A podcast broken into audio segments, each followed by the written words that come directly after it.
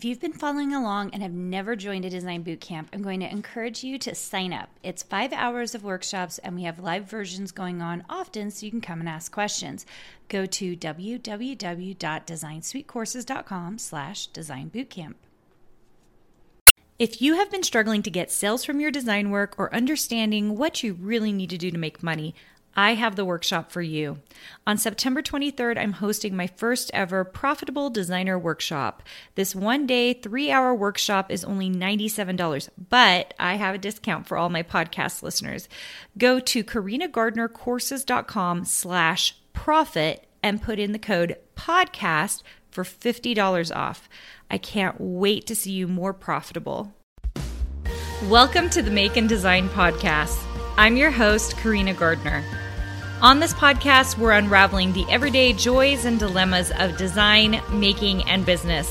For makers who want to be designers and for designers who are makers, this is your inside scoop to help you grow your business and bring more creativity to your life. Recently, we just finished our first accelerated designer workshop. I'm doing one every single um, month this year.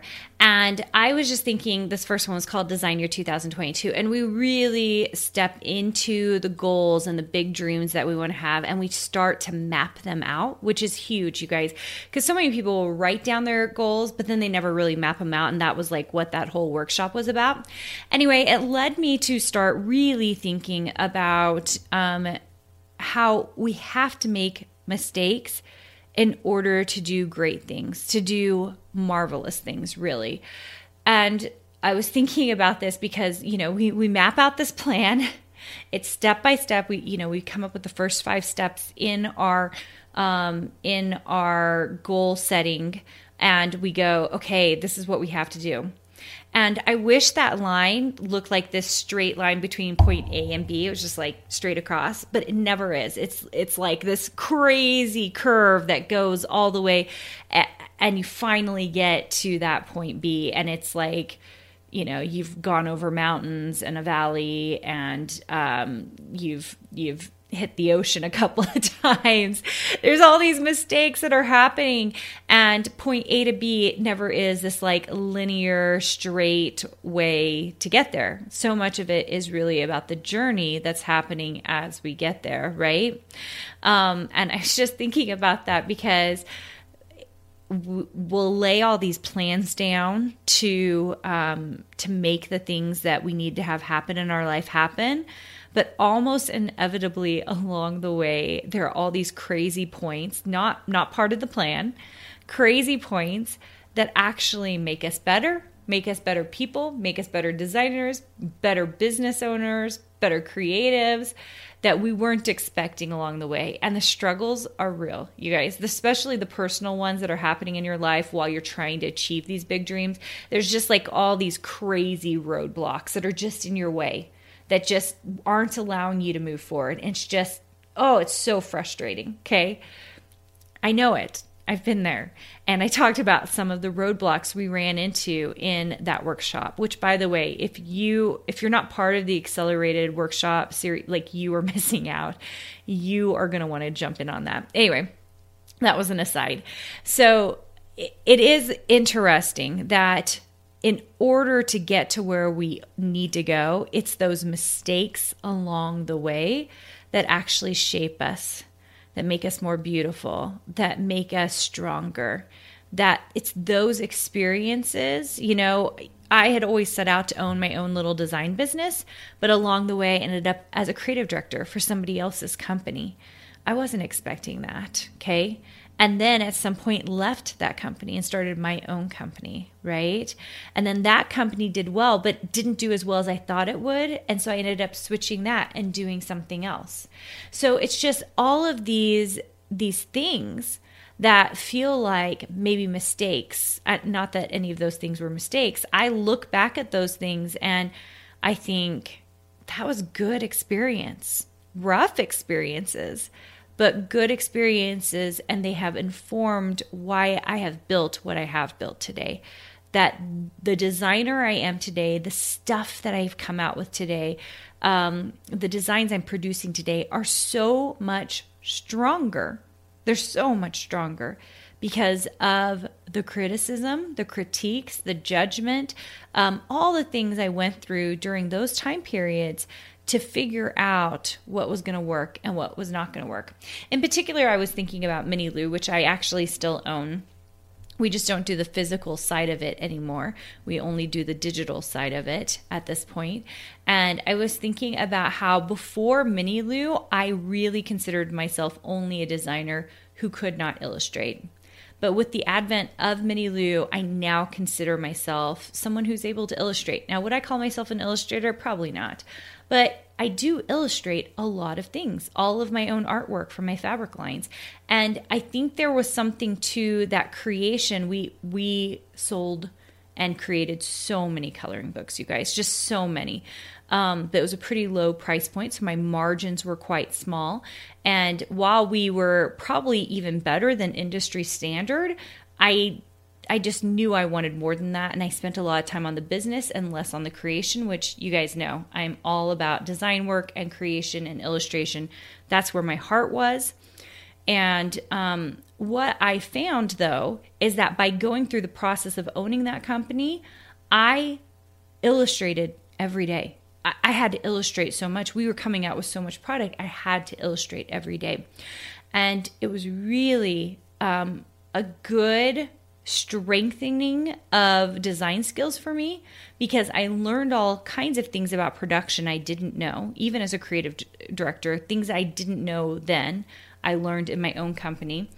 And even more than that, um, I I am unafraid of illustration in the way that I was um, probably seven years ago. Just totally unafraid of it.